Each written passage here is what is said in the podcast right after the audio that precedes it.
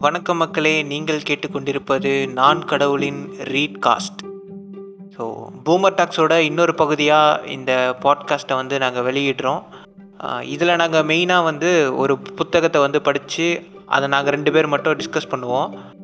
So இந்த புத்தகத்தை கடவுளோட வியூவில் இருந்து நீங்கள் பார்க்குறதுக்காக இந்த எபிசோடை வந்து உங்களுக்கு தரோம். This is episode one and book one Ramarajyam. Sponsored by பூமடாக்ஸ் podcast மற்றும் பதிமூன்று குடும்பங்கள். பவர்டு பை சங்கியின் வைத்தெரிச்சல் மற்றும் தம்பிகளின் பொச்சரிச்சல். கோபவர்டு பை ஏ டூ வகை மாட்டுசாண வரட்டிகள். இப்பொழுதே அமேசானில் ஆர்டர் செய்யுங்கள். ஓகே. இப்போ நீங்க படிக்க போற புக்கு வந்து ஆசிரியர் கி. வீரமணியோடது தானே? இல்ல இல்ல. சுபவீர பாண்டியன். ஓகே. ஓகே எனக்கு இருந்துச்சு. ம், ஏன் இந்த புக்கு இப்போ அப்படின்னா இந்த புக்கோட ஃபஸ்ட்டு பார்ட்டு படித்ததுமே க்ளப் ஹவுஸில் படித்தேனா க்ளப் ஹவுஸில் ம். படித்ததுமே சங்கி வந்து மாஸ் ரிப்போர்ட் அடித்து ஐடியை தூக்கிட்டானே. ம், ஐடியை ரீட்டைன் பண்ண முடியல. அப்போ வந்து. என்னன்னா இவனுங்களை பற்றின உண்மையை படித்தா இவனுங்களுக்கு வந்து வைத்தறிச்சல் வருதா? அப்போ ம். ஓகே. இனிமே நமக்கு தான் ரிப்போர்ட் அடிக்க முடியாத இடம் ஒன்று இருக்குல்ல? அதுதான் பாட்காஸ்ட் பாட்காஸ்ட் ஸ்பாட்டிஃபை நாங்க படிக்கிறோம் நிறைய மக்கள் கேட்கட்டும் அதில் இருக்கிற உண்மையை கேள்வியா கேட்கட்டும் நீங்க வந்து பதில் சொல்ல முடியாம பின்னங்கால் பிடரியில் அடிக்க ஓடுங்கடா சங்கி பசங்களா. உலகத்திலே ஒருத்தன் படிக்கிறான்றதுக்காக காண்டாய் ரிப்போர்ட் அடிச்ச ஒரே குரூப் நீங்க தான்டா சும மோசமான குரூப் பதிலுக்கு இல்லைங்க. அது அப்படி இல்லை. இது இப்படி இல்லைன்னு ஏதாவது எதிர்க்கிறது எடுத்துட்டு வரானுங்களா பாரு இல்லையே. ம். ஓகே. சரி சரி. நாம புத்தக வாசிப்பு பாவம். ஓகே. இதுதான் ராமராஜ்யம் ஆசிரியர் சுபவீர பாண்டியன். அப்போ ஃபர்ஸ்ட் வந்து ஏன் இந்த சிறுநூல் அப்படின்னு இன்ட்ரோவை படிச்சிருவோம். ஏன் இந்த சிறுநூல்? சங் பரிவாரங்களின் முதன்மை நோக்கமே பாரத வருஷத்தில் ராமராஜ்யத்தை அமைப்பதுதான். அவர்களின் முதல் எதிரியான காந்தியாரின் வேட்கையும் ராமராஜ்யத்தை உருவாக்குவதுதான். எனவே ராமராஜ்யம் என்பது இரு துருவங்களின் ஒரு கனவு. எனவே அந்த ராமராஜ்யம் எப்படி இருந்தது என்பதை அறிந்து கொள்ள நமக்கு ஆவல் ஏற்பட்டது. அந்த ஆசையை கம்பராமாயணம் நிறைவேற்றாது. ராமன் முடிசூடி எல்லோருக்கும் பரிசுகளை நல்குவதோடு கம்பராமாயணம் முடிந்து விடுகிறது. அரியணை அனுமன் தாங்க அங்கதன் உடைவால் ஏந்த பரதனன் கொடை விக்க இருவரும் கவரி வீச விரைசேரி குழலி ஓங்க வெண்ணையூர் சடையன் தங்கள் மரபுள்ளோர் கொடுக்க வாங்கி வசிட்டனே புனைந்தான் மௌலி. அவ்வளவுதான் கம்பர் தரும் செய்தி. மௌலி அப்படின்னா மகுடம் அப்படின்னு எழுதியிருக்காங்க. புனைந்த பெண் ராமன் எவ்வாறு ஆட்சி நடத்தினான் என்னும் செய்திகள் கம்பர் நூலில் இல்லை. பாலகாண்டம் தொடங்கி உத்தரகாண்டம் வரை ஏழு காண்டங்கள் வால்மீகி ராமாயணம் கொண்டிருக்க கம்பரோ ஆறாவது காண்டமான யுத்த காண்டத்தோடு தன் காப்பியத்தை நிறைவு செய்துவிட்டார். ஏழாவது காண்டத்தை ஏன் தமிழில் படைக்கவில்லை என்பது தெரியவில்லை. ஆதலால் ராமராஜ்யம் பற்றி அறிந்து கொள்ள வேண்டுமானால் வால்மீகியின் உத்தரகாண்டத்தையோ அதை தமிழில் ஆக்கியிருக்கின்ற ஒட்டக்கூத்தரின் படைப்பையோ படிக்க வேண்டும். வழிநூலை காட்டிலும் மூல நூலிலிருந்தே செய்திகளை தொகுக்கலாம் என்று தோன்றியது. ஒரு நாள் நானும் நண்பர் பொள்ளாச்சி உமாபதியும் உத்தரகாண்டத்தை தேடி புறப்பட்டோம். அவருடைய மகிழுந்தில் சென்னை நகர் முழுவதும் சுற்றி பல புத்தக கடைகளிலும் தேடியும் வால்மீகி எழுதிய உத்தரகாண்டத்தின் தமிழ் மொழிபெயர்ப்பு எங்கும் கிடைக்கவில்லை. அதனை வெளியிட்ட த லிட்டில் ஃப்ளவர் பதிப்பகத்திலேயே அது இல்லை. ஆனால் அங்குதான் ஒரு செய்தி கிடைத்தது. ஆயிரத்தி தொள்ளாயிரத்தி அறுபத்தி மூன்றாம் ஆண்டிற்கு பிறகு உத்தரகாண்டத்தை மறுபதிப்பு செய்வதில்லை என்பதே அச்செய்தி. ஏன் என்று கேட்டோம் உத்தரகாண்டம் படிப்பது குடும்பத்துக்கு நல்லதில்லைன்னு பெரியவா சொல்லிட்டா என்றார்கள். அப்போதுதான் அதை கண்டுபிடித்தே தீர்வது என்ற முடிவுக்கு வந்தோம். பொதுவாகவே நம்மவர்களிடம் படிக்கும் பழக்கம் குறைந்து கொண்டு வருகிறது. இதில் குடும்பத்துக்கு நல்லதல்ல என்று சொல்லிவிட்டால் பிறகு யார் படிக்கப் போகிறார்கள்? ஒன்று மட்டும் புரிந்தது அந்த நூல் திட்டமிட்டே மறைக்கப்படுகிறது. நேராக பெரியார் திரள் நூலகத்திற்கு சென்றோம். அடடா பலரது உரைகளோடு உத்தரகாண்டம் அங்கே பத்திரமாக இருந்தது. பண்டித இ மு சுப்பிரமணிய பிள்ளை சந்திரசேகர பாவலர் எழுதிய ராமாயண ஆராய்ச்சி உத்தரகாண்டம் எனும் நூலும் கிடைத்தது. படி எடுத்து வந்து மொத்த உத்தரகாண்டத்தையும் படித்தபோது தலை சுற்றியது. பொருளற்ற ஆபாசமான பல புராண கதைகள் நிரம்பி வழிந்தன. அந்நூலை படிப்பது குடும்பத்திற்கு நல்லதோ இல்லையோ மூளைக்கு நல்லதில்லை என்று புரிந்தது. படித்து முடித்த போதுதான் ஏன் அதை மறைக்கின்றனர் என்பது தெளிவானது. அந்நூலில் இருந்து சில துளிகளை மட்டும் இங்கு எடுத்து தந்துள்ளேன். படியுங்கள் ராமராஜ்யம் எப்படிப்பட்டது என்று எல்லோருக்கும் புரியும். சுபவீர பாண்டியன் எப்படியெல்லாம் மறைச்சிருக்கானுங்க பாருங்க. ம். குடும்பத்துக்கு நல்லதில்லைன்னு பெரியவா சொல்லியிருக்கிறார். என்னன்னு பார்ப்போமா ம், பார்ப்போம் பார்ப்போம்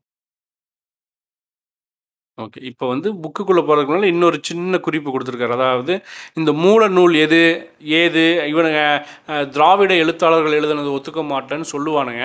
அதனாலேயே இந்த இடத்துல இந்த நோட்டு இந்த வாசிப்பு வாசிச்சிட்றோம்ப்பா யார் எழுதுனது எங்கிருந்து எடுத்தோம்னு. ரெஃபரன்ஸு ரெஃபரன்ஸ் வால்மீகி ராமாயணத்தை பண்டித நடேச சாஸ்திரியார் சி. ஆர். ஸ்ரீனிவாச ஐயங்கார் நரசிம்ம ஆச்சாரியார் கோவிந்தராஜர் அன்னங்கராச்சியார் முதலியோர் தமிழில் மொழிபெயர்த்துள்ளனர். அவற்றுள் சங்கீத பீஷ்ம சங்கீத விமர்சகசாரிய அபினவ தியக் பிரம்ம கீர்த்தனசாரிய உவே C R Srinivasa Iyengar B A அவர்களால் மொழிபெயர்க்கப்பட்டுள்ள உத்தரகாண்டம் தமிழ் வசனம். என்னும் நூலிலிருந்து தொகுக்கப்பட்டுள்ள செய்திகளை கொண்டு இச்சிறுநூல் எழுதப்படுகின்றது. உத்தரகாண்டம் மொத்தம் நூற்றி பதினோரு சருக்கங்களை கொண்ட நூல். ராமனின் ஆட்சி அங்கு மக்களின் நிலை சீதைக்கு நேர்ந்த நிலை ராம லக்குவர்களின் மரணம் முதலான பல செய்திகள் அக்காண்டத்தில் உள்ளன. ராமன் அயோத்தியை பதினோராயிரம் ஆண்டுகள் ஆண்டதாகவும் இறுதியில் சராயு நதியில் இறங்கி தற்கொலை செய்து கொண்டதாகவும் உத்தரகாண்டம் கூறுகின்றது. அந்த பதினோராயிரம் ஆண்டுகால ஆட்சி எப்படி இருக்கும் என்பதை அறிய ஒரு பானை சோற்றுக்கு இரு சோறு பதமாக இரண்டு நிகழ்வுகள் இங்கு எடுத்து காட்டப்பட்டுள்ளன. ஒன்று ராமன் ஆட்சியில் நாடு எப்படி இருந்தது என்பது. இன்னொன்று வீடு எப்படி இருந்தது என்பது. ஐயா அவனுக்கு இருக்கிற பட்டப்பேரை படித்தாலே நாக்கு தள்ளுதியா? என்ன மேம் சேவ் பேரெல்லாம் படிச்சா ஒரு நூல் நூலா வருது. நூல் தான் அவா எழுதுனது தான். சரி ஓகே. ஏன் எனக்கு எனக்கு ஒரு சின்ன கெஸ் இருக்குது. என்னன்னா அஹ், ரிக்வேதால வந்து அவங்களோட இது வரைக்கும் எப்படி அவனுங்க வாழ்ந்தாங்க அதை பத்தி அவனுங்க வந்து ஸ்கிரிப்சர் நோட் பண்ணி வைப்பாங்க. ஓகேவா? சரி. இ- இப்போ பாமரன் வந்து வேதத்தை படிக்க கூடாது ஆமாம் ஆனா வேதத்துல இ- இருக்கிறத அவன் செயல்படுத்தணும். ம்.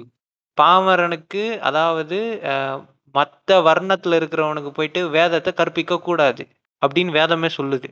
ஆமாம் ஸோ அதுக்காக உருவாக்கப்பட்ட கேரக்டர் தான் இந்த ராமன்ட்டு எனக்கு ஒரு சந்தேகம் இருக்குது. ஆமாம்மா அப்படியே தான் ஏதாவது இருக்கும். அந்த வேதத்தை பின்பற்றுறதுக்காகவே வந்து ஒரு கேரக்டர் உருவாக்கி இப்படி இல்லைன்னா இப்படி ஆயிடும்னு கூட உன்னை எழுதி வச்சிருப்பானுங்க. ம், இந்த ராமராஜ்யத்தில் நாட்டு நிலை படிக்கும் போது நமக்கு அது கன்ஃபர்மேஷனே கிடைக்கிறதுக்கு வாய்ப்பு இருக்கு. ம், சரி. பார்ப்போம் ராமராஜ்யத்தில் நாட்டின் நிலை. ம், ராமன் தன் நாட்டை வருணாசிரம தர்மப்படியே ஆண்டு வந்தான். அதாவது ஒவ்வொரு வருணத்திற்கும் ஒவ்வொரு நீதி என்பதே அவனுடைய ஆட்சி முறையாக இருந்தது. ஒரு குற்றத்தை பார்ப்பனன் ஒருவன் செய்தால் அவனுக்குரிய தண்டனை ஒன்றாகவும் அதே குற்றத்தை சூத்திரன் ஒருவன் செய்தால் அவனுக்குரிய தண்டனை இன்னொன்றதாகவும் இருக்கும். இதைத்தான் மனுநீதி என்கின்றனர். மனுநீதி உருவானது ஐயாயிரம் ஆண்டுகளுக்குள்ளேதான். இயேசு பிறப்பதற்கு முன்பு மாமன்னர் அசோகரின் கொள்ளுப்பேரன் ஆட்சி காலத்தில் நாடு பலவீனப்பட்டிருந்தது. அந்த நேரம் பார்த்து அரசன் தலையை வெட்டிவிட்டு புஷ்யமித்ரன் என்னும் பார்ப்பனன் தானே அரசனாகி சுங்க வம்ச ராஜ்யத்தை ஏற்படுத்தினான் சுங்கா டைனஸ்டி. அந்த சாம்ராஜ்யத்தில்தான் சுமதி பார்கவா என்னும் பார்ப்பானால் எழுதப்பெற்ற மனு நீதி என்னும் கொடிய சட்டம் நடைமுறைக்கு வந்தது. மனு என்றால் சான்றோன் என்று பொருள். சுமதி பார்கவா தனக்கு சான்றோன் என்று புனைப்பெயர் சூட்டிக்கொண்டு அந்த சட்டத்தை எழுதி முடித்தான். வருணத்திற்கு ஒரு நீதி கூறும் அந்நூல் வருணங்களுக்கு இடையேயான ஏற்றத்தாழ்வை பாதுகாப்பதில் பெரும் பங்காற்றியது. ராமனோ பல லட்சம் ஆண்டுகளுக்கு முன் திரேதா யுகத்தில் திரேதா யுகத்தில் ஆட்சி நடத்தினான் என்று சொல்லப்படுகின்றது. யுகம் பற்றிய கணக்குகள் மிகவும் அபத்தமானவையாக உள்ளன. திரேதா யுகம் துவபார யுகம் கிருத யுகம் கலியுகம் என நான்கு யுகங்கள் உண்டெனவும் அனைத்து யுகங்களின் மொத்த காலம் நாற்பத்தி மூன்று லட்சத்தி இருபதாயிரம் ஆண்டுகள் என்று கூறுகின்றனர். ஆனால் ராவணன் மட்டும் ஐம்பது லட்சம் ஆண்டுகள் ஆண்டான் என்று வால்மீகி ராமாயணம் கூறுகின்றது. அவள் கூற்றுப்படி இப்போது நடப்பது கலியுகம். அப்படியானால் கலியுகம் முடிந்த பின்னும் ஆறு லட்சத்தி எண்பதாயிரம் ஆண்டுகளுக்கு ராவணன் ஆட்சி இருக்கும். என்ன கூத்து இது? கணக்கு? இடிக்குது. அந்த அந்த ஒரு அக்கா இருக்குமே பாப் கட்டிங் போட்ட அக்கா உட்காந்துக்கிட்டு எட்டு லட்சம் கோடி மக்களுக்கு அஞ்சு லட்சம் கோடி வந்து பேங்க்ல அனுப்பியிருக்காங்க. அந்த மாதிரி கணக்கா இருக்கு?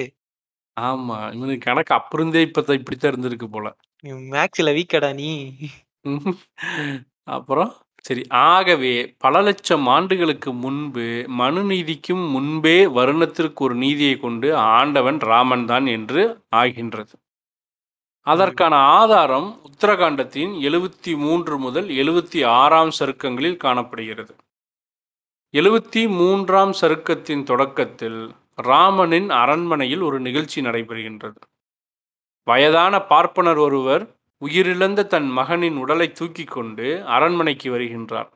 இன்னும் பதினான்கு வயது கூட ஆகாத தன் பிள்ளை இறந்து விட்டதா என்று கூறி கதறி அழுகின்றார். அப்போது எனக்கு என் புத்திரன் புத்திர கிரியைகளை செய்ய வேண்டியிருக்க அவன் பாலியத்திலேயே யமலோகத்திற்கு போகும்படியான கோர காரியம் என்ன செய்தேன்?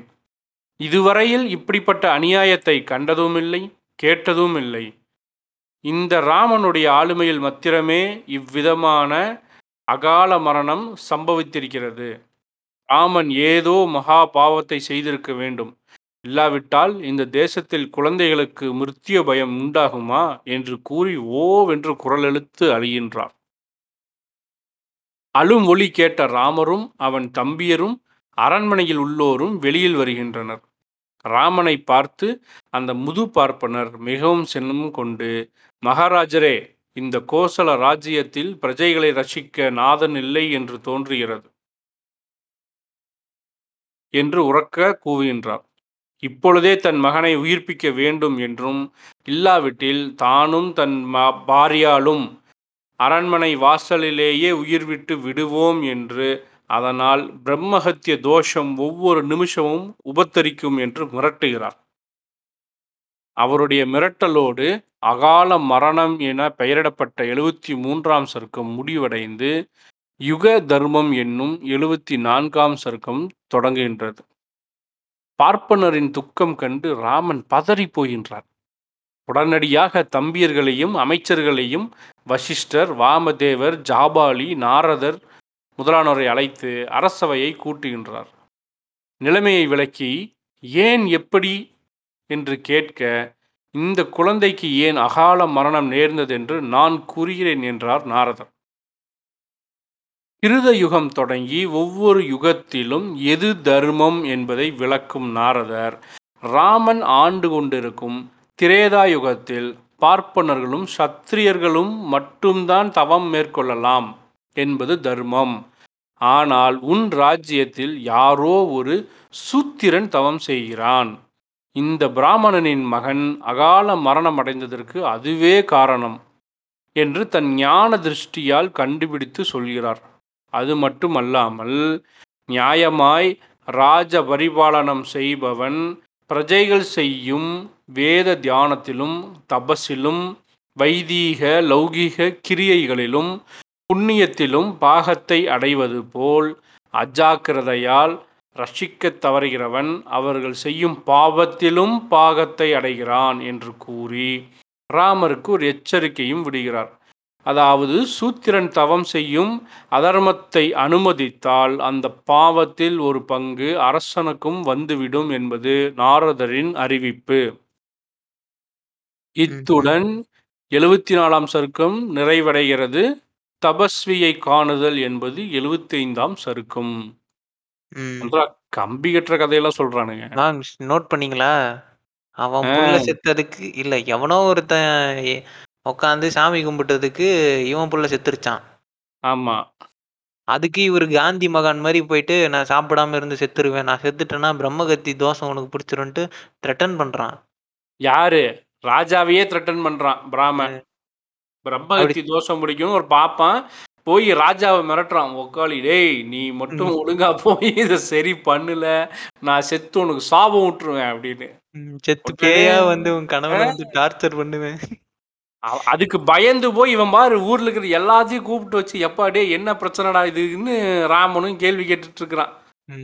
அப்போ அவனுங்களுக்கு வந்து ப்ரிஃபரன்ஸ் குடுத்து அவனுங்க என்ன சொன்னாலும் உட்காந்து கேட்பாங்க. கேட்குறானுங்க அதுதான் அப்போ. இப்போ எழுபத்தஞ்சாவது தபஸ்வியை காணுதல்ல. நாரதருடைய சொற்களை கேட்ட ராமர் அமிர்த பானம் அருந்தியது போல் மகிழ்கிறார். லக்குவனை அழைத்து நீ அந்த பிராமணரிடம் சென்று கொஞ்ச காலம் பொறுத்திருக்கும்படி பிரார்த்தித்து சமாதானம் செய். அந்த குழந்தையின் தேகத்தை எண்ணெய் கொப்பரையில் வைத்து வாசனை திரவியங்களால் காப்பாற்றுங்கள். பிறகு தன் புஷ்பக விமானத்தை வரவழைத்து அதில் ஏறி ஆயுதபாணியாய் புறப்படுகின்றார். முதலில் மேற்கு திக்கில் மிக எச்சரிக்கையாய் தேடி பார்த்தும் எந்த அதர்மத்தையும் காண முடியவில்லை. பிறகு வடக்கு திசையில் சென்று தேடுகிறார் அங்கும் எதுவும் இல்லை. மூன்றாவதாக கிழக்கு திசை நோக்கி செல்கிறார். அந்த பகுதி நிர்மலமான கண்ணாடி போல் தெளிவாக இருக்கின்றது. இறுதியில் தெற்கு திசை நோக்கி பயணப்படுகிறார். அங்குதான் அதர்மம் அவர் கண்ணில் படுகின்றது. விந்திய. பருவத்திற்கு மே- அடுத்து சைவ வளம் என்ற மலையின் சாரலில் ஒரு பெரிய ஏரி உள்ளது. அதன் அருகில் ஒரு தபஸ்வி ஒரு மரத்தின் கிளையில் தலைகீழாய் தொங்கியபடி கடுந்தவம் புரிந்து கொண்டிருக்கிறார். ராமன் அந்த தபஸ்வியின் அருகில் சென்று நீ கடுமையான விரதத்தை அனுஷ்டிக்கின்றாய். இவ்வளவு உறுதியாய் தவம் செய்யும் நீ யாரென்று அறிய ஆசை கொண்டேன். நான் அயோத்தியாபதி தசரத புத்திரனின் ராமன். புத்திரனான ராமன் நீ எந்த வருணத்தை சேர்ந்தவன்? நீ பிராமணனா? பரக்கிரமசாலியான சத்திரியனா? நான்காம் வர்ணத்தவனா? நிஜத்தை சொல் என்று கடுமையாக கேட்க. தலையிலாய் தொங்கியபடி தன் வர்ணத்தை அவர் தெரிவித்தார். மகாராஜா நான் நான்காம் வர்ணத்தவன். சம்பூகன் என்று எனக்கு பெயர். இந்த சரீரத்துடன் தேவபதியை அடைய விரும்புகிறேன். ஆகையால் பொய் சொல்ல மாட்டேன் என்று அவர் சொல்லும் விடையுடன் சம்பூகனுடைய வதம் என்னும் எழுபத்தி ஆறாம் சர்க்கம் தொடங்குகின்றது.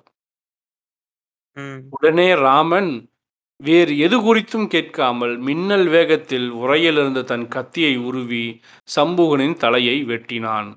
தேவர்கள் அனைவரும் நல்லது நல்லது என்று ஆர்ப்பரித்து மகிழ்ந்தார்கள். அவர்கள் ராமணனை பார்த்து உனக்கு என்ன வரம் வேண்டும்? என்று கேட்க அந்த பிராமண புத்திரன். உயிர் பிழைத்தால் போதும் என்றானாம் ராமன். மறுமொழி புகன்ற தேவர்கள் ரகுவீரா கவலைப்படாதே. அந்த குழந்தை பிழைத்தெளிந்து பெற்றோர்களுடன் சுகமாய் இருக்கின்றான் இந்த தபஸ்வியை நீ கொன்ற க்ஷணத்திலேயே அவன் உயிர் பெற்று எழுந்தான். உனக்கு சகல மங்களங்களும் உண்டாகட்டும் என்று வாழ்த்தினார்கள்.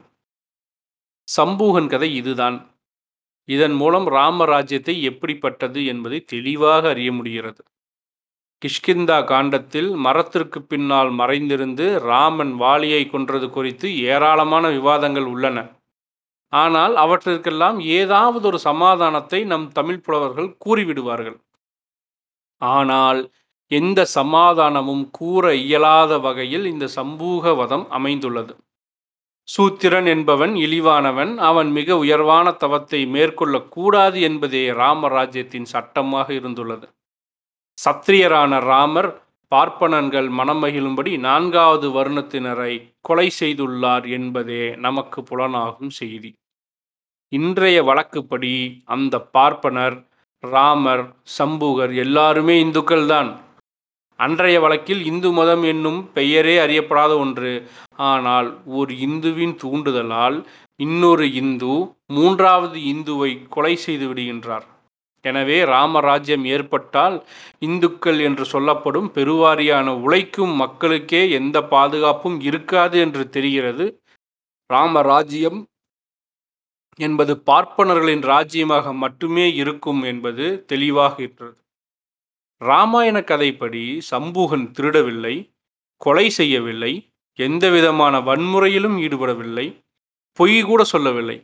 கடவுளை நினைத்து கடும் தவம் செய்ததை தவிர வேற எதுவும் செய்யவில்லை. ஆக நாத்தியர்களுக்கு மட்டுமின்றி கடவுள் நம்பிக்கையுடைய ஆத்திகர்களுக்கும் ராமராஜ்யத்தில் மரண தண்டனை காத்திருக்கிறது. சூத்திர பக்திமான்கள் உணர வேண்டும். இந்துவோ இஸ்லாமியரா கிறிஸ்துவரா என்பது கடவுள் நம்பிக்கை உள்ளவரா இல்லாதவரா என்பதோ ஒழுக்கமானவரா ஒழுக்கமற்றவரோ என்பதோ ராமராஜ்யத்தில் முக்கியமில்லை. அதாவது பிஜேபி ஆட்சியிலையும் முக்கியம் இல்லை. நீங்கள் பார்ப்பனரா பார்ப்பனர் அல்லாதவரா என்பது மட்டும்தான் முதன்மையானது. பார்ப்பனராய் இருந்தால் பொன்னும் பெறலாம் பொருளும் பெறலாம் பத்து பர்சன்ட் இடபிள்யூஎஸும் பெறலாம். இல்லையேல் உங்கள் தலைக்கு கூட உத்தரவாதம் இல்லை முகலாய சாம்ராஜ்யத்தில் இந்துக்களுக்கு தலை விரி தலை வரி என்றொன்றை விதித்தார்கள். ஆகவே இஸ்லாமிய மன்னர்களின் ஆட்சி கொடியது என்பார்கள் பார்ப்பனர்கள். அவர்களாவது தலைக்கு வரிதான் போட்டார்கள். ராமரோ இந்துக்களின் தலையையே எடுத்து விட்டார். ராமரால் கொல்லப்பட்ட ராவணன் வாலி கும்பகர்ணன் இந்திரசித்து உள்ளிட்ட எல்லோரும் இந்துக்கள் தாமே. அது மட்டுமல்லாமல் வால்மீகி ராமாயணத்தின் யுத்த காண்டத்தில் உள்ள சேது பந்தன சருக்கத்தில் தீவுகளில் வாழும் பழங்குடி மக்கள் பலரின் தலைகளையும் கொய்து விடுகிறது ராமரின் அம்பு. அது ஒரு தனி கதை இங்கு விரித்தால் பெரிதாகும். இப்படி பிற்படுத்தப்பட்ட தாழ்த்தப்பட்ட மக்கள் அனைவருக்கும் எதிரியாக இருந்துள்ளது ராமராஜ்யம். எனவே ராமரின் ஆட்சியை ராம ராஜ்யம் என்பதை விட பார்ப்பன ராஜ்யம் என்று அழைப்பதே பொருத்தமாக இருக்கும். இதை தாண்டி நாம் மேலே கண்ட வால்மீகி ராமாயணத்தில் வேறு பல குழப்பங்கள் இருப்பதையும் அறிய முடிகிறது. யாரோ ஒரு சூத்திரன் தவம் செய்ததால் தான் இந்த பிராமணச்சிரவன் இறந்து போய் விட்டான் என்று ஞான திருஷ்டியால் அறிந்து கொண்ட நாரதற்கு அவன் எந்த திசையில் அந்த தவத்தை மேற்கொண்டுள்ளான் என்பது மட்டும் தெரியாமல் போய்விட்டது போல். பாவம் ராமன் திசை திசையாய் அலைகிறான். ராமராஜ்ய பரிபாலனம் ஒன்றையும் இங்கு காண முடிகிறது. குற்றவாளி என்று கருதப்படுபவன் கூட தன் பக்க நியாயத்தை கூற அனுமதிக்கப்படுகின்றான். ராமராஜ்யத்தில் அது கூட இல்லை. சம்புகன் ஏன் அவ்வாறு செய்கிறான்? அவன் பக்கத்து நியாயம் என்ன என்று எதையுமே ராமர் தெரிந்து கொள்ள முயற்சிக்கவில்லை. உறைவாளை எடுத்தார் அவன் தலையை குய்தார். இதுதான் ராமராஜ்யம் வழங்கும் நீதிமுறை. இத படிச்சதுக்கு அடிச்சானுங்க ரிப்போர்ட்டு. இதை படி இதை படிச்சதுக்கு தான் ரிப்போர்ட் அடிச்சான் இப்போ நான் என்ன தப்பா சொல்லிட்டேன்? பத்து பர்சன்ட் இடபிள்யூஎஸ் கிடைக்குதுன்னு சொன்னதுக்காகவா? இல்ல கேள்வி கேட்காம சம்பூகனை கொன்னுட்டாங்கன்னு சொன்னீங்கல்ல அதுக்காக. ம். கடைசியில் இதில் தெற்கு திசை தான்ப்பா அப்பவும் பிரச்சனையாக இருந்திருக்கு இப்பவும் பிரச்சனையாக இருக்கு. ம். ஆமா ஆமா. சவுத் ஆல்வேஸ் ஸ்டாண்ட்ஸ் அப்பார்ட் இவனுங்களுக்கு சவுத் மேல ஒரு கண் இருக்குது. எப்பவுமே ம். பாருங்க ஏதாவது ஒரு எ- எந்த பிளானா இருந்தாலும் முதல்ல எடுத்துன்னு வந்து இங்க நொட்ட பாக்குறானுங்க. முதல்ல பீகாருக்கு நொட்டிக்கிட்டு இருந்தானுங்க இப்போ இந்த பக்கம் வர ஆரம்பிச்சிட்டாங்க நம்மளை பார்த்தாலே பயப்படுறானுங்க போல.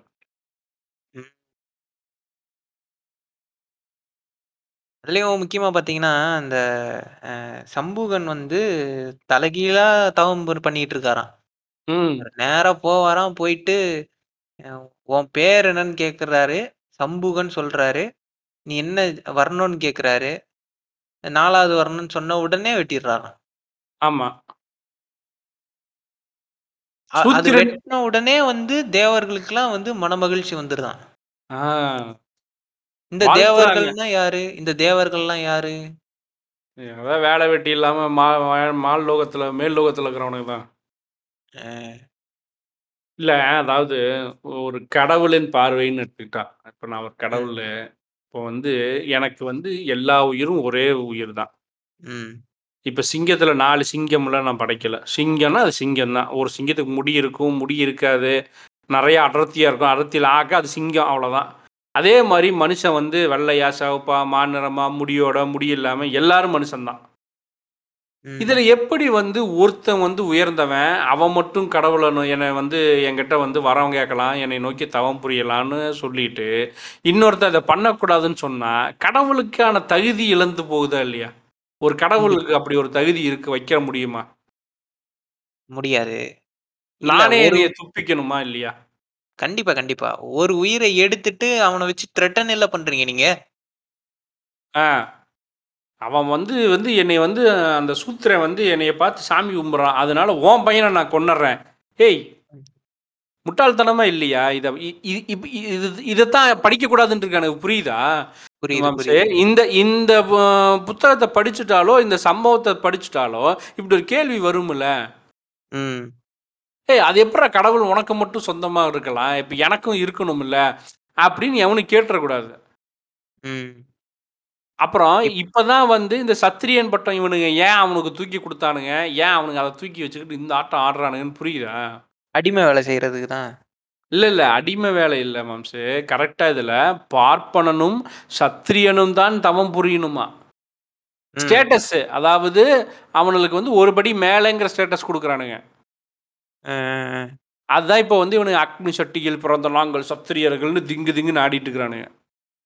பரசுராமர் வந்து அவரு அ போர் முடிஞ்ச உடனே அங்க இருந்த சத்திரியர்கள் எல்லாரையும் கொன்னுட்டதா புராண இதிகாசம் சொல்லுது. ஆமா. இவனுங்க அப்புறம் எப்படி பொறந்தீங்கடான்னு கேட்டா, சட்டியிலிருந்து பொறந்தோம்பானுங்க. பைத்தியக்காரனுங்க. ம். இல்ல ம். நீங்க சொன்னீங்கல்ல, இப்போ ராவணன், அப்புறம் நரகாசுரன் இவங்க எல்லாருமே யாருன்னு பார்த்தீங்கன்னா வந்து சிவபக்தர்கள். எல்லாம் சிவபக்தர்கள் தான். ம். தீவிரமான சிவபக்தர்கள் தான் வேற. ம். ராவணன் வந்து சிவன நோக்கி தவம் புரிஞ்சு, அ அவன் வந்து வரம் வாங்குவான். கரெக்ட்டா? ஆமா. அதே மாதிரி அ அவர் பேர் என்ன? சூரபத்மனும் அதே மாரி தான். சூ சூரபத்மன் வந்து தவம் ஆமா. புரிவாரு. அவனும் தவம் அதாவது இவனுங்களுக்குள்ளாரையே இவனுங்க அடிச்சுக்கிட்ட மாரி கதை எழுதி, அதுல. வந்து இருக்கிறவனுங்கள பூரா மென்டல் ஆக்கி, இவனுங்க மட்டும் உயர்ந்தவனுங்க அப்படிங்கிற தாட் ப்ராசஸ்லயும் இன்ன வரைக்கும் இருக்கிறானுங்க. ம். அத இப்ப வந்து விழாவா மாத்தியும் கொண்டாடுறாங்கல்ல? ஆமா. ம். ராமநவமி, அதுக்கப்புறம் இது என்னது? அ ஏதோ சொல்லுவாங்களே, கந்த சஷ்டின்னு ஏதோ ஒண்ணு சொல்லுவாங்கல்ல? சூரசம்ஹாரம், அ கந்த சஷ்டி கவசம் படிக்கிறது, சூரசம்ஹாரம் பண்றது, ராமநவமி கொண்டாடுறது, ம். என்னெல்லாம் அட்டூழியம் பண்றானுங்க பார். அதான் இங்க இங்க இருக்க ஒருத்தன வந்து கொன்னுட்டு, அவனையே அ என் கைய வச்சு என்னையே குத்திட்டு, "ஐ இனிக்குது, இனிக்குது" அப்படின்னு சொல்லிட்டு வச்சிருக்கிறானுங்க. ம். சரி, இப்ப வந்து அடுத்தது நோக்கி போவோம். அதாவது என்னன்னா, இது நாட்டின் நிலை. இப்ப இதுல ம். வந்து வீட்டின் நிலைன்னு ஒண்ணு படிக்க போறோம். அதாவது இதோட பியூட்டி என்ன அப்படின்னா. ராமன் எப்பேர்ப்பட்டவங்கிறத பத்தி எது பத்தியும் சொல்லாம, இங்க ம். இருக்கிற பெண்கள ராமன் மாரி புருஷன் வேணும்னு கேட்க வச்சானுங்க பாரு. அங்க தான் அவனோட வெற்றி இருக்கு.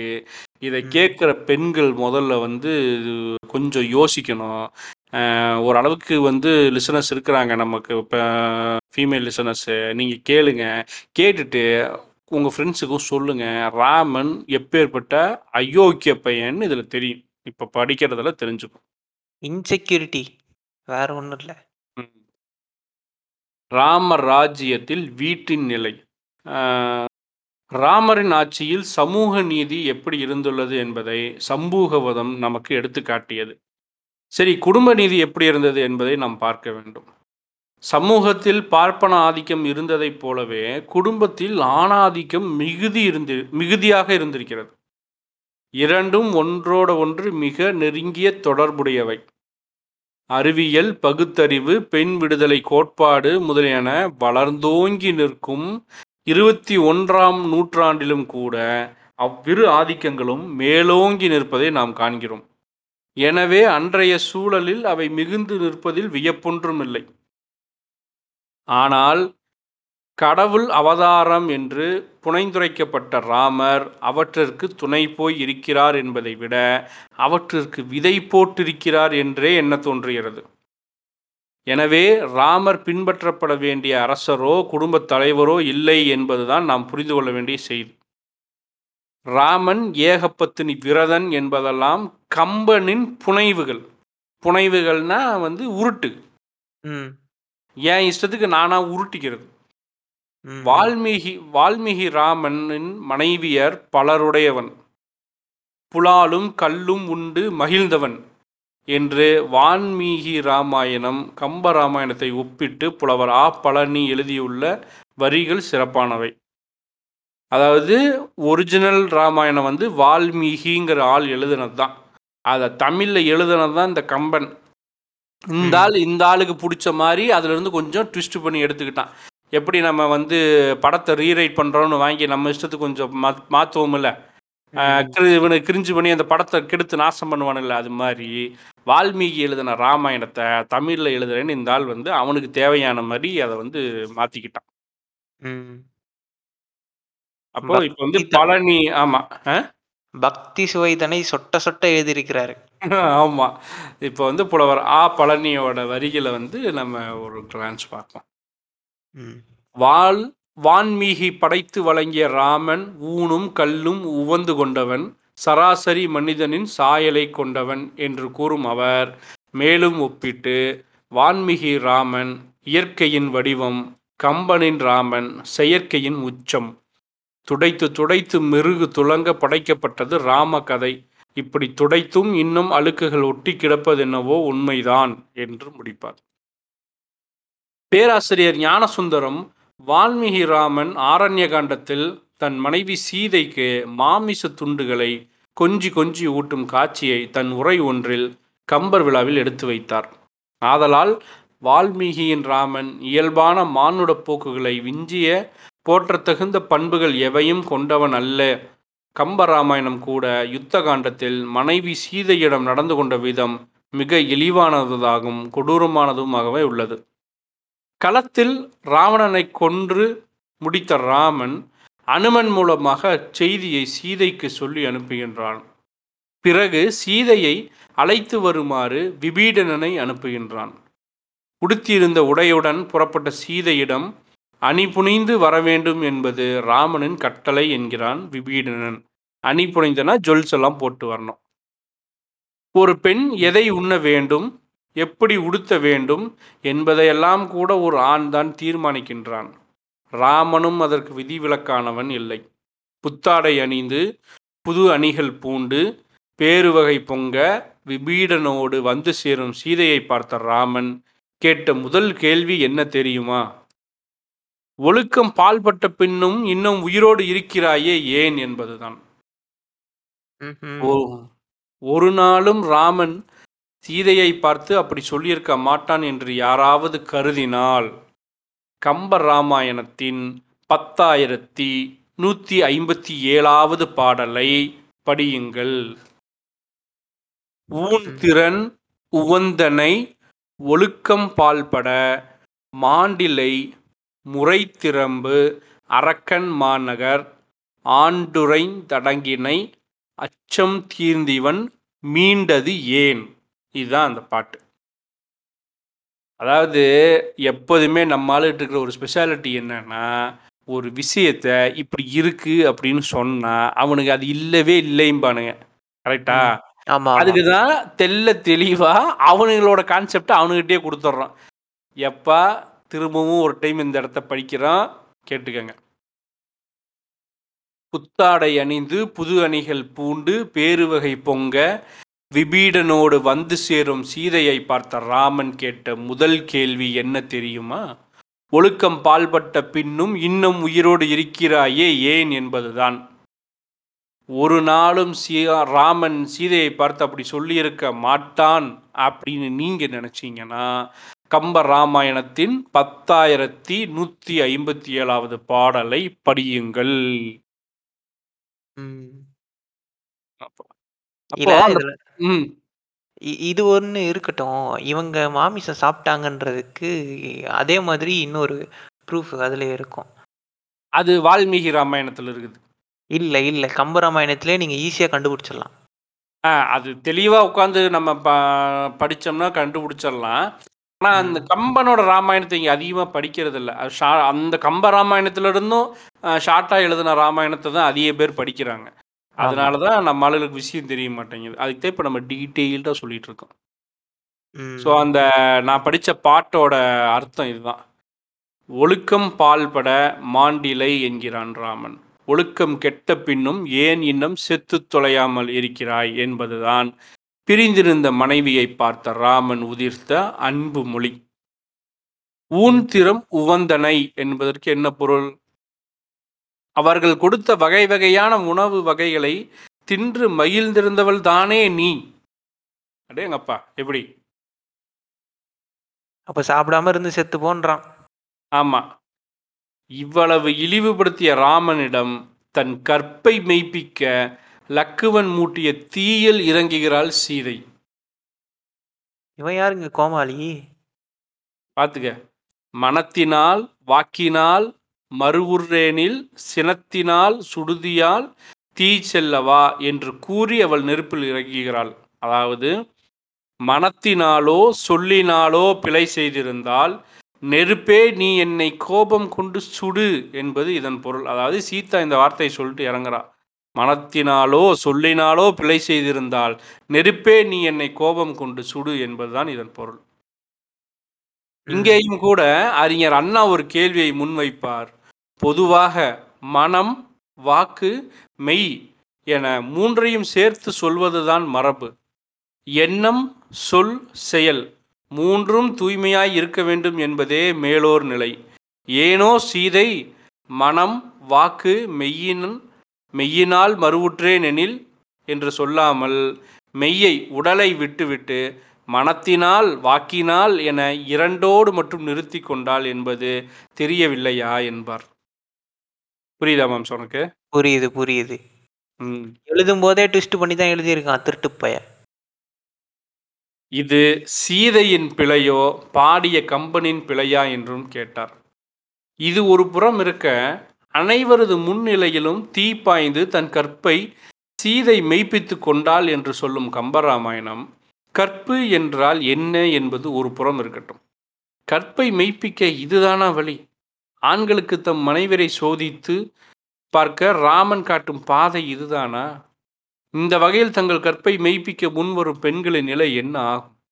கம்பராமனின் நிலை இதுவென்றால் உத்தரகாண்டத்தில் வரும் வால்மீகி ராமன் இன்னும் மோசமாக இருக்கிறான். நெருப்பில் குளித்து மீண்ட பின்னும் தன் மனைவியை அவன் நம்பவில்லை. யாரோ சொன்னார்கள் என்பதற்காக கருவுற்றிருக்கும் தன் மனைவியை காட்டில் கொண்டு போய் விட்டுவிடுகிறான். லவகுசா என்னும் பிள்ளைகள் பிறந்து பிற்காலத்தில் சீதையை மீண்டும் சேர்த்து கொள்ள முன்வரும் நிலையில் மீண்டும் ஒரு முறை கற்பை மெய்ப்பிக்க வேண்டும் என்று ஆணையிடுகிறான். யாரா நீ? பைத்தியம். ரெண்டாவது தடவை. ராமன் கடவுளா கற்பு பரிசோதனை நிலைய காவலனா. என்று தெரியவில்லை. இவங்க இவங்க காட்டில் இருந்தாங்க அதனால பரிசோதனை கொடுக்குறாரு. இவர் நாட்டில் இருந்தாரே. இவர் இவர் யாரை பரிசோதிக்கிறது? அப்ப அந்த பெண்ணுக்கு வந்து அந்த உரிமை இல்லை. அவ தலைவிதியன்னு வாழணும். வாழணும். இப்போ வந்து கண்டினியூ பண்ணோம் ராமன் கடவுளா கற்பு பரிசோதனை நிலைய காவலனா என்று தெரியவில்லை. இனி உத்தரகாண்டத்தில் வரும் அக்காட்சிகளை நேரடியாகவே பார்க்கலாம். ராமராஜ்யம் நடைபெற்று கொண்டிருந்த நாள்களில் ஒரு நாள் ராமர் கருவுற்றிருந்த சீதையோடு உய்யான வனங்களில் உழவிக் கொண்டிருந்தார். இயற்கை அழகுகளை காட்டியும் நேர்த்தியான மாமிசங்களை ஊட்டியும் மேலான மை மயிரையே என்னும் மதுவையும் கொடுத்தும் சீதையை மகிழ்வித்தார். உடனே சீதை நாதா மறுபடியும் புண்ணியாசிரமங்களை பார்க்க வேண்டும். கந்த மூலபங்களை புஜித்து தேஜஸால் ஜவ் ஜுவலிக்கும் மகரிஷிகள் கங்கை கரையில் வசிக்கிறார்கள். அவர்களை நமஸ்கரிக்க வேண்டும். அவ்விடத்தில் ஒரு ராத்திரியாவது தங்க வேண்டும் என்று எனக்கு மிகுந்த ஆசையுண்டாகி இருக்கிறது. சர்க்கம் நாற்பத்தி இரண்டு அந்த ராமாயணத்தில் சர்க்கம் நாற்பத்தி ரெண்டில் இந்த வரிகள் வருது என்று பிரார்த்தித்தாள். இங்கேதான் சீதை தனக்கு தானே சிக்கலை தேடிக்கொண்டாள். அது எவ்வாறு என்பதை பின்வரும் காட்சியில் விளக்கும். நாற்பத்தி மூன்றாவது சருக்கத்தில் ராமர் அவையில் அமர்ந்து ஹஸ்ய கதைகளை கேட்டுக்கொண்டிருக்கிறார். விஜயன் மதுமந்தன் காச்சியபன் முதலான பலர் ராமனுக்கு பல பரிகாச கதைகளை சொல்ல ராமரும் கேட்டு கேட்டு சிரித்து கொண்டிருக்கிறார். திடீரென்று அவருக்கு மக்கள் நினைவு வருகிறது. ஆம் ஜனங்கள் நம்மை பற்றியும் நம் ஆட்சியை பற்றியும் என்ன பேசிக்கொள்கிறார்கள்? என்று கேட்கிறார். ராமராஜ்யம் பற்றிய வானளாவ புகழ்வதாக சிலர் சொல்கின்றனர். சுபத்தை மட்டுமில்லாமல் அசுபத்தையும் மறைக்காமல் சொல்லுமாறு ராமர் ஆணையிடவே வேறு வழியின்றி பத்ரன் என்பான். வணக்கமாய் கைகூப்பி உண்மையை சொல்லத் தொடங்குகின்றான். அவனும் மக்கள் பேசிக்கொள்ளும் ராமரின் பெருமைகள் பலவற்றை அடுக்கிட்டு இறுதியில் சீதையை பற்றி மக்கள் என்ன பேசிக்கொள்கின்றனர் என்பதை கூறுகின்றான். இங்கு ஒன்றை நாம் கவனிக்க வேண்டும். யாரோ ஒரு சலவை தொழிலாளியும் அவன் மனைவியும் பேசிக்கொள்வதாகத்தான் செவிவழி செய்திகள் கூறுகின்றன. ஆனால் அவ்வாறு வால்மீகி எழுதவில்லை. ஊரே பேசிக்கொள்வதாக பத்ரன் கூறுகிறான். சுவாமி சீதையை லங்கையிலிருந்து சிறை மீட்டு ராவணன் அவனை தொட்டு எடுத்தான் என்பதை முற்றிலும் மறந்து அயோத்தியாவுக்கு அழைத்து வந்து அந்த புறத்தில் ராமர் வைத்து கொண்டிருக்கிறார். ராவணன் அவளை பலாத்காரமாய் தூக்கி எடுத்து மடியில் வைத்து கொண்டு போனான். அசோகவனத்தில் வைத்தான். அவனுடைய வசத்தில் அநேக மாதங்கள் வரையில் இருந்த சீதையிடம் ராமனுக்கு வெறுப்பு உண்டாகவில்லையோ? அவளிடத்தில் அனுபவிக்கும் சுகமும் ஒரு சுகமா? நம்முடைய பாரியைகளும் இப்படி செய்தால் நாமும் இதை பொறுத்து கொண்டிருக்க வேண்டுமா? அரசன் எப்படியோ பிரஜைகளும் அப்படி அல்லவா என்று பலவிதமாய் பேசிக்கொள்கிறார்கள் என்றான். மற்றவர்களும் சுவாமி பத்ரன் சொல்வதெல்லாம் சத்தியமே என்கிறார்கள். அவ்வளவுதான் ராமன் வெகுண்டெழுந்து விடுகிறான்.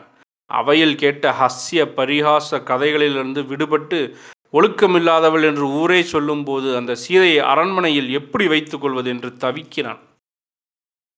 துவாரபாலனை அழைத்து தன் சகோதரர்களை சீக்கிரமாய் அழைத்து வா என்றான்.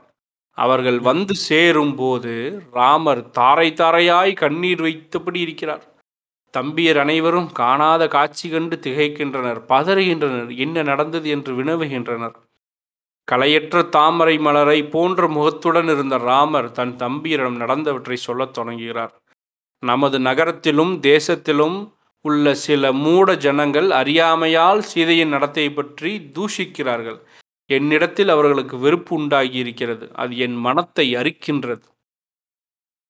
பிறகு சீதை அக்னி பிரவேசம் செய்து தன் கற்பை மெய்ப்பித்ததை செய்தியை நினைவூட்டி அவள் அவள் கற்பில் சிறந்தவளே என்கிறார் எனினும் மக்களிடம் தனக்கு அபகீர்த்தி அதாவது கெட்ட பெயர் வந்து விடுமோ என்று அஞ்சுவதாக கூறுகின்றார். அபகீர்த்தி தேவர்களால் நீந்திக்கப்படுகிறது. கீர்த்தி எல்லோராலும் கொண்டாடப்படுகின்றது என்றார். நான் யாரை வேண்டுமானாலும் கைவிடுவேன். உயிரை விட்டாலும் விடுவேன்.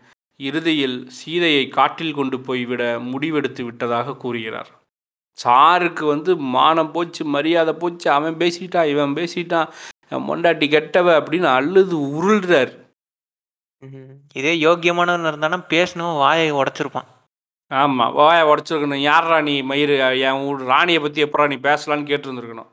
ம். அதுதான் பொதுவாவே- தான் முதல்லயே பண்ணலையே. வந்த உடனே நீ ஒழுக்கம் கெட்டவன்ல கேட்டிருக்கிறான். முதல் கேள்வி அதானே கேட்டிருக்கான். ஆமா. பொதுவா இப்போ இந்த கொலா சண்டை தெரு சண்டைலாம் நடக்கும். பார்த்துருக்கீங்களா? ஆமா. அதில் எவனா யாரையாவது பூச்சி வம்பிழுத்துட்டானா அவ்வளோதான் ரோட்டில் இறங்கி அடிச்சுப்பானுங்க. ஆனா இந்த கடவுளின் அவதாரம் ம், ஏன்டா என் பேரை கெடுக்கிறதுக்குன்னு இருக்கிறீங்க? அப்படின்னு அப்போ ம், தம்பியர் பதறுகின்றனர்.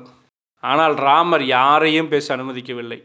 நீங்கள் யாராவது என்னை சமாதானப்படுத்த ஒரு வார்த்தை சொன்னாலும் எனக்கு சத்துருக்கள் ஆவீர்கள் எதிரி ஆயிருவீங்கங்கிறான். என் இஷ்டத்தை தடுத்தவர்கள் ஆவீர்கள் எனவே ராமனின் ஜனநாயகத்தை ஏற்று எவரும் பேசவில்லை. இதாடா ஜனநாயகம். சீதையை காட்டில் கொண்டு விடும் பணி லக்குவனுக்கு அளிக்கப்படுகின்றது. லக்குவனை பார்த்து லட்சுமணா நீ நாளை காலையில் சுமந்திரரை ரத சுமந்திரரை ரதத்தை கொண்டு வர சொல்லி அதில் சீதையை ஏற்றி நமது ராஜ்யத்திற்கு வெளியில் கொண்டு போய் விடு. கங்கைக்கு அக்கறையில் தமசாத்திரத்தில் வால்மீகியின் புண்ணியாசிரமம் இருக்கிறது. அதற்கு சமீபத்திலுள்ள நிர்மானுஷ்யமான காட்டில் அவளை கொண்டு போய் விடு. அங்கே ஒரு நிமிஷம் கூட தங்காமல் திரும்பி வா என்று ஆணையிடுகிறார். நிர்மானுஷ்யமான காடுனா மனித ஆரவாரமற்ற காடு. மனித நடமாட்டமே இல்லாத ஒரு டீப் ஃபாரஸ்ட் எதற்காக காட்டில் கொண்டு போய் விடுகிறோம் என்னும் காரணத்தை கூட சீதையிடம் சொல்லக்கூடாது என்பதும் ராமனின் ஆணை. இந்த இடத்துல நம்ம திரும்ப நோட் பண்ண வேண்டியது சீதை மாசமாக இருக்கா? சீதை இஸ் பிரெக்னன்ட் கொண்டு போய் டீப் ஃபாரஸ்ட்டில் மனுஷன் நடமாட்டமே இல்லாத இடத்துல ஏன் விடுறோன்னு கூட சொல்லாமல் விட்டுட்டு வந்துருங்கிறான் அட பாவி! அந்த. அந்த நேரத்துல தான் மென்டல் சப்போர்ட்லாம் தேவைப்படும். கொண்டு போய் என்ன மாரி வேல பார்த்துருக்கான் அந்த ஆளு. எதற்காக காட்டில் கொண்டு போய் விடுகிறோம் என்னும் காரணத்தை கூட சீதையிடம் சொல்லக்கூடாது என்பது ராமனின் ஆணை.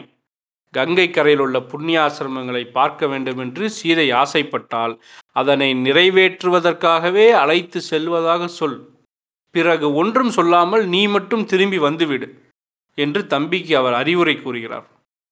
ஆக ராமனுக்கு எந்த குற்றமும் சீதையிடம் இல்லை என்பது தெரிந்திருக்கிறது. அக்கினி பிரவேசத்திற்கு முன்பு முழுமையாக நம்புவதாய் சொல்கிறார். அதற்கு முன்பும் கொஞ்சம் சந்தேகம் இருந்திருக்கும் போல் இருக்கிறது.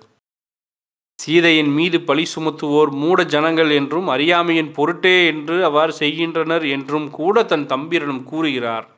இவ்வளவு தெளிவாக இருக்கும்போது மூடத்தனமான மக்களின் அறியாமைக்காக தன் அன்பு மனைவியை யாராவது காட்டில் கொண்டு போய் விடுவார்களா? சாதாரண மனிதன் கூட செய்ய தயங்கும் ஒரு செயலை கடவுளின் அவதாரம் ஏன் செய்தார்? லோக அபவாதத்தால் வரக்கூடிய அபகீர்த்திக்கு அஞ்சியே இந்த அநீதியை செய்வதாக அவரே ஒப்புதல் வாக்குமூலம் அளிக்கிறார். அதாவது உலக மக்களின் பழி சொல்லால் தன் புகழுக்கு களங்கம் வந்துவிடக்கூடாது என்பது மட்டுமே அவருடைய எண்ணமாக இருக்கிறது. தன் புகழுக்காக, தன் நல் நலத்திற்காக எந்த ஒரு அநீதியையும் செய்ய தயங்காதவராகவே ராமர் தன்னை அமைத்து கொண்டுள்ளார். ஒரு நிர்மானுஷ்ய காட்டில் அதாவது மனித அரவமே இல்லாத காட்டில் கொண்டு போய் விட்டுச் செல்லும் திரு விட்டு சொல்லாமல் திரும்பி வந்துவிடு என்று சொல்வது நியாயமா? மனைவி பட்டத்தரசி என்பதையெல்லாம் தாண்டி எந்த ஒரு பெண்ணுக்கும் இந்த அநீதி இழைக்கப்படலாமா? தவறேதும் செய்யாத ஒரு பெண் தண்டிக்கப்படுகிறாள். எதற்காக இவ்வளவு கொடிய தண்டனை என்பது கூட அவளுக்கு சொல்லப்படவில்லை. இதுவா ஒரு சிறந்த அரசுக்கு லக்கணம்? இந்த ராம ராஜ்யத்தைத்தானா கம்பன் தொடங்கி காந்தியார் வரை பாராட்டி இருக்கிறார்கள்? சரி இனி காட்டில் என்ன நடந்தது என்று பார்க்கலாம். அண்ணன் சொல்லை அப்படியே ஏற்பவன்தான் லக்குவன். ஆனால் அவனுக்கே மனம் இலகி என்ன நடக்கிறது என்பதை காட்டில் சீதையிடம் சொல்லிவிடுகிறான். அண்ணனின் ஆணையை மீறி எல்லா உண்மைகளையும் சொல்லிவிடுகிறான். சொல்லிவிட்டு அழுகிறான்.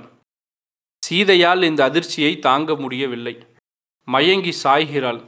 ஒரு முகூர்த்தம் வரை ஒரு முகூர்த்தம் என்றால் ஒன்றரை மணி நேரம் நினைவற்ற கிடந்து பின் தெளிந்து மெல்ல எழுந்து ஓவென்று அழுகிறாள்.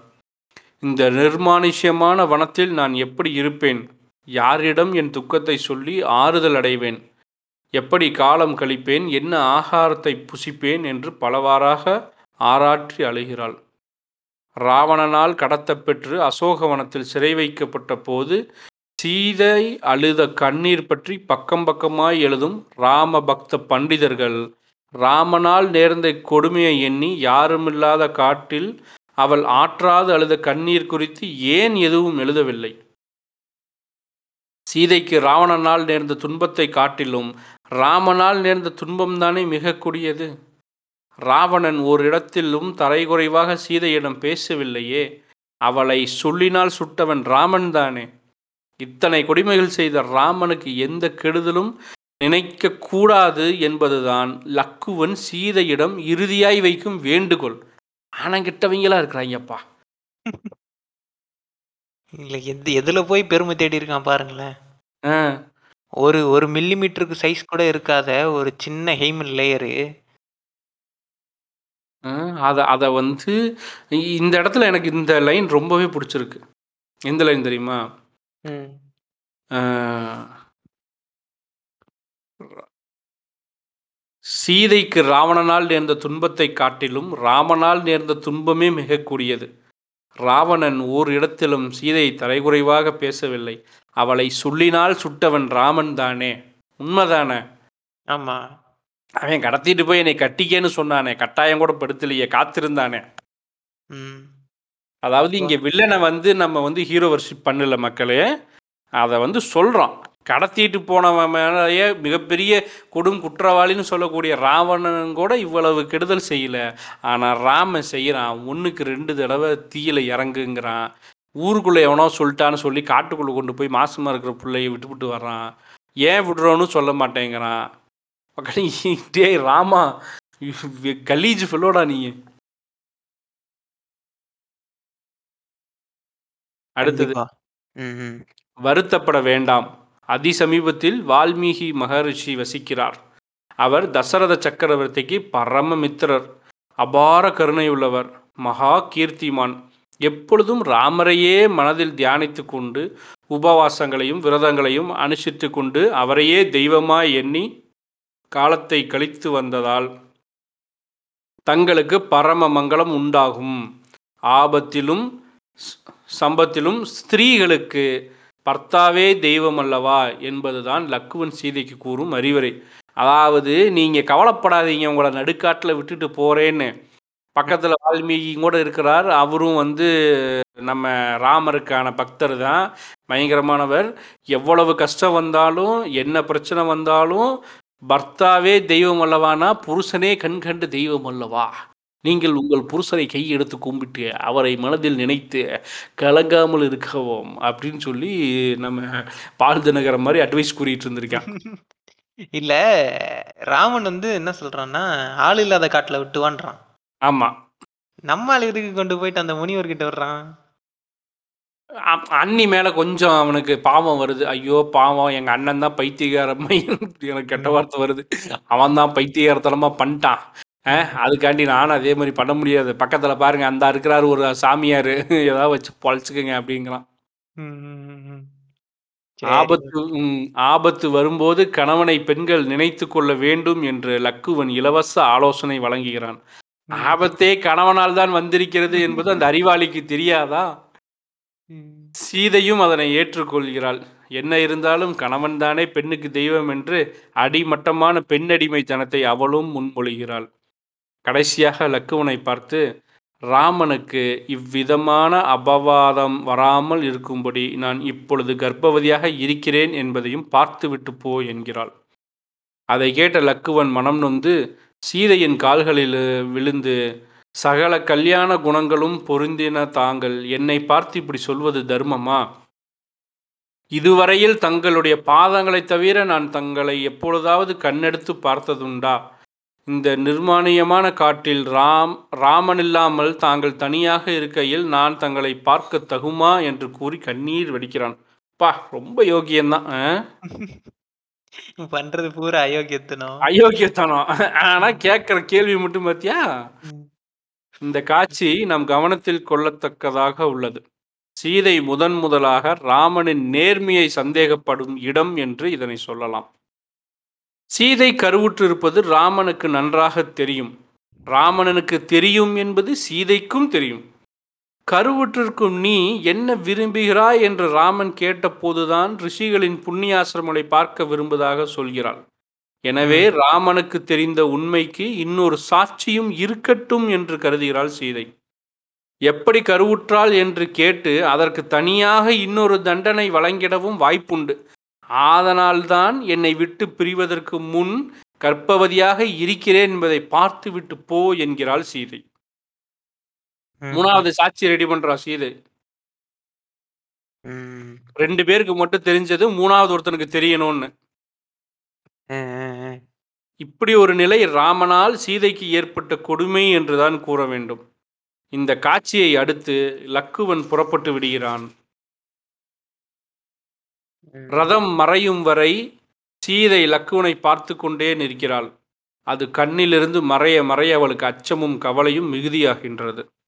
அவள் தன் சோகத்தை நினைத்து பாரம் தாங்காமல் மயில்களின் சத்தம் நிறைந்த அந்த வனத்தில் பெருங்குரலில் கதறி அழுகிறாள். என்னும் குறிப்போடு நாற்பத்தி எட்டாவது சருக்கம் நிறைவடைகிறது.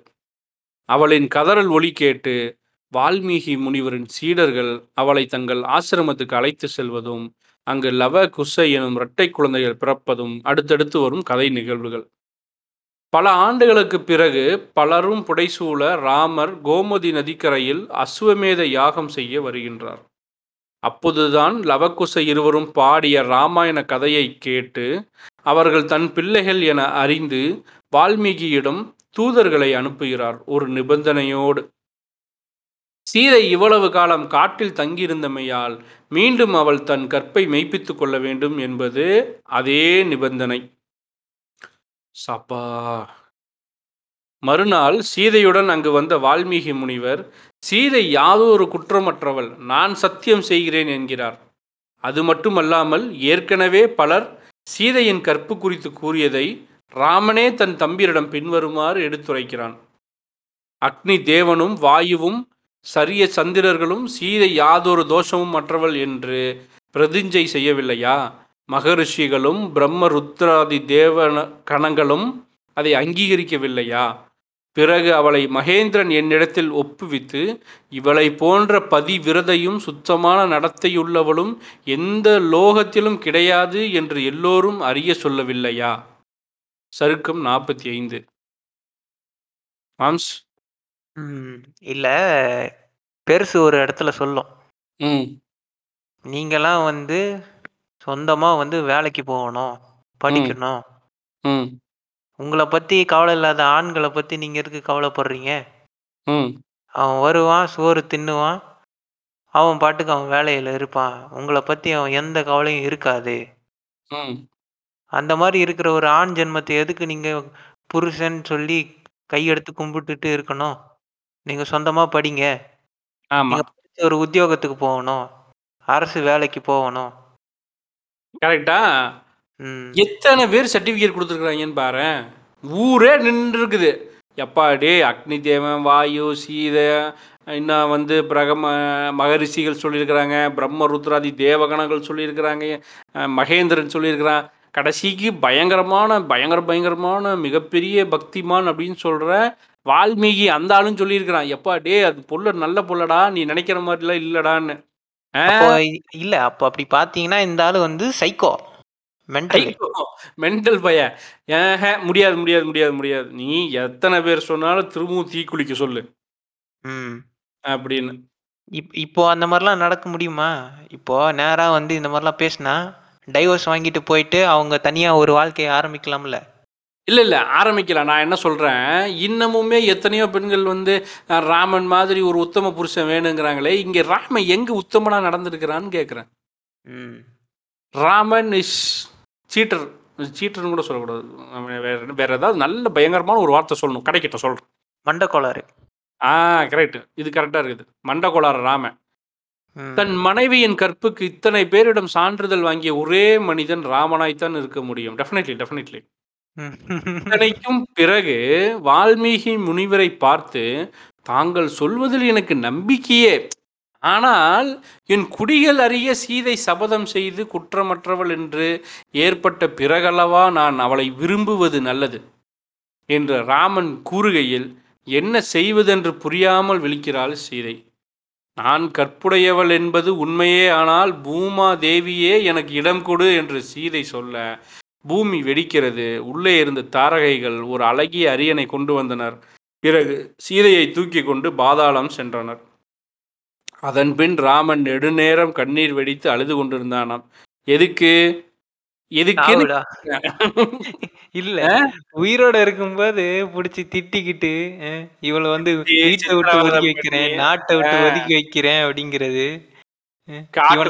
போய் விட்டு என்னெல்லாம் பண்ணிட்டு அதான் இவன் கூட இருக்கவங்க சொல்லியே கேட்காம இருந்துட்டு அப்புறம் பொண்டாட்டி போன பின்னாடி ஐயையோ பொண்டாட்டி போயிட்டாலே அப்படின்னு அழுவ வேண்டியது. பூமியில் குழந்தையாய் கண்டெடுக்கப்பட்ட சீதையின் வாழ்வு பூமிக்குள்ளேயே போய் மறைந்து விட்டதாக ராமாயணம் சீதையின் கதையை முடிக்கிறது. ராமன் அதன்பின் அஸ்வமேத யாகம் எல்லாம் செய்து கொண்டு பதினோராயிரம் ஆண்டுகள் நாட்டை ஆண்டதாகவும் வால்மீகி ராமாயணம் கூறுகிறது. இறுதியாக சராயு நதிக்கரையில் இறங்கி ராமர் தற்கொலை செய்து கொள்கிறார். தான் மட்டும் தனியாக இல்லை பெரும் கூட்டத்துடன் சென்று அவர் உயிரை விடுகிறார். ராமன் சராயு நோக்கி புறப்படும் போது அயோத்தி நகர மாந்தர் அனைவரும் சுக்ரீவனாதிவானரும் வீடனாதி அரக்கரும் இன்னும் பலரும் தங்களை அழைத்தேக்கும்படி வேண்டினர். ராமனோ வீடனையும் அனுமானையும் மண்ணுலகில் மகிழ்ந்திருக்க சொல்லிவிட்டு மற்றோரை உடனழைத்து சென்றாராம். அவர் இறந்ததும் மற்றவர்களும் ஆற்றில் இறங்கி தற்கொலை செய்து கொண்டார்களாம். அப்போது இந்த ஆளு கண்டிப்பா பைத்தியம் தான் இது. மாஸ் சூசைடுக்குலாம் நின்ட்டி கூட்டு போயிருக்கான். இது பைத்தியம் தான் இது. மண்டக்கோளாறு இருக்கிறான் அப்போது நான்முகன் அங்கே தோன்றி பல விமானங்களில் அவர்கள் எல்லோரையும் மேலுலகம் அழைத்து சென்றானாம். என்னங்கடா நீங்க? தன்னோடு வந்தவர்களையெல்லாம் மேலான பதவிக்கு அனுப்பிவிட்டு ராமன் உபேந்திரராக இருந்தார் என்பதோடு உத்தரகாண்டத்தின் நூற்றி பதினோரு சர்க்கங்களும் நிறைவடைகின்றன. மேலுலகம் செல்ல எல்லோருக்கும் கடவுச்சீட்டு வழங்கிய ராமன் பாஸ்போர்ட் வழங்கிய ராமன் வீடனையும் அனுமனையும் மட்டும் மண்ணுளியிலேயே இருக்க சொன்னது ஏன் என்பதற்கான விளக்கம் இல்லை. மக்கள் எல்லாம் இறந்த பின்னர் இவர்கள் இரண்டு பேர் மட்டும் இங்கிருந்து என்ன செய்ய போகிறார்கள் என்றும் தெரியவில்லை. ஒரு கடவுள் விபீடன். அவ விபீடன் யாரான்னு பார்த்தீங்கன்னா ராவணனோட தம்பி. தம்பி. ம், அது ஒரு காரணம். அது பின்னாடி நிறைய காரணம் இருக்கு. அதெல்லாம் இப்போ எடுத்து வச்சு விவாதிச்சோம்னா நே- நேரம் பத்தாது. ஒரு கடவுள் அவதாரம் தற்கொலை செய்து கொண்ட வரலாறு வேறு எங்கும் இருப்பதாக தெரியவில்லை. எது எப்படியோ இதுதான் ராமர் ராஜ்யம் என்பதை தமிழ் மக்கள் புரிந்து கொண்டால் சரி. அம்பிட்டுதான் மக்களே சிறுநூல் வாசிப்பு முடிஞ்சுது. ம், அவ்வளவுதான். புரிஞ்சுக்கிடுங்க. ராம நாட்டை ஆண்ட லட்சணமும் ஹேர் போல் உள்ளது. வீட்டை பார்த்துக்கிட்ட லட்சணமும் ஹேர் போல் உள்ளது. சீதையை நடத்தின விதம் இருக்கே எப்பா கன்றாவிதியா இருக்குது. ஒரு மனுஷன் ஒரு பொண்டாட்டி எத்தனை பெதுடியா சர்டிஃபிகேட் வாங்குவான்? எங்க பாரதி கண்ணம்மான்னு ஒரு சீரியல் இருக்குங்க. அதுவும் கூட தேவையில்லையோன்னு தோணுது. இதை வச்சுதான் அதை எடுத்துட்டு இருக்கானுங்கன்னு நினைக்கிறேன். அவனும் அதே தான் வேலை செஞ்சுட்டு இருக்கிறான் இவனும் அதே வேலை தான் செஞ்சுட்டு கடைசி இருக்கான் வரை அவன் டிஎன்ஏ டெஸ்ட் எடுக்க மாட்டான். இவன் மீதி கடைசி வரைக்கும் வேலையும் பொண்டாட்டியை நம்ப மாட்டேங்கிறான். பண்ணுவான். ம். ஊரே சர்டிஃபிகேட் சொல்லுது தேவர்கள் சர்டிஃபிகேட் சொல்கிறாங்க ரிஷிகள் சர்டிஃபிகேட் தர்றாங்க பெரிய பெரிய மகான்கள் கொடுக்குறாங்க.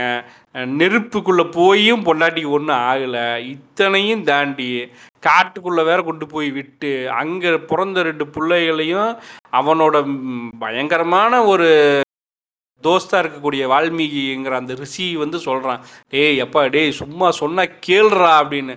முடியாது. நான் மண்டகோளாறு பிடிச்சவன் என் பொண்டாட்டியை நான் நம்ப மாட்டேன். உண்மையை சொல்லு அப்படிங்கிறான். நல்லா இல்ல. ராமன். இல்ல இந்த உண்மையிலே மானம் இருக்கிறவன் என்ன பண்ணுவான்? இந்த மாதிரி பொண்டாட்டியை ஏசனவனை பிடிச்சி வாயிலே குத்துவான். ஆமா. அதான் இவன்கிட்ட இல்லையே. ஓகே மீண்டும் அடுத்த ஒரு புத்தகத்தில் உங்களை சந்திக்கும் வரை உங்களிடமிருந்து விடை பெறுவது நான் ரியல் கடவுள் மற்றும் டோரு கசாமா. நன்றி நமக்கம். பவர்டு பை சங்கிகளின் வைத்தறிச்சல் மற்றும் தம்பிகளின் பொச்சரிச்சல். அனுப்பிச்சுடியா.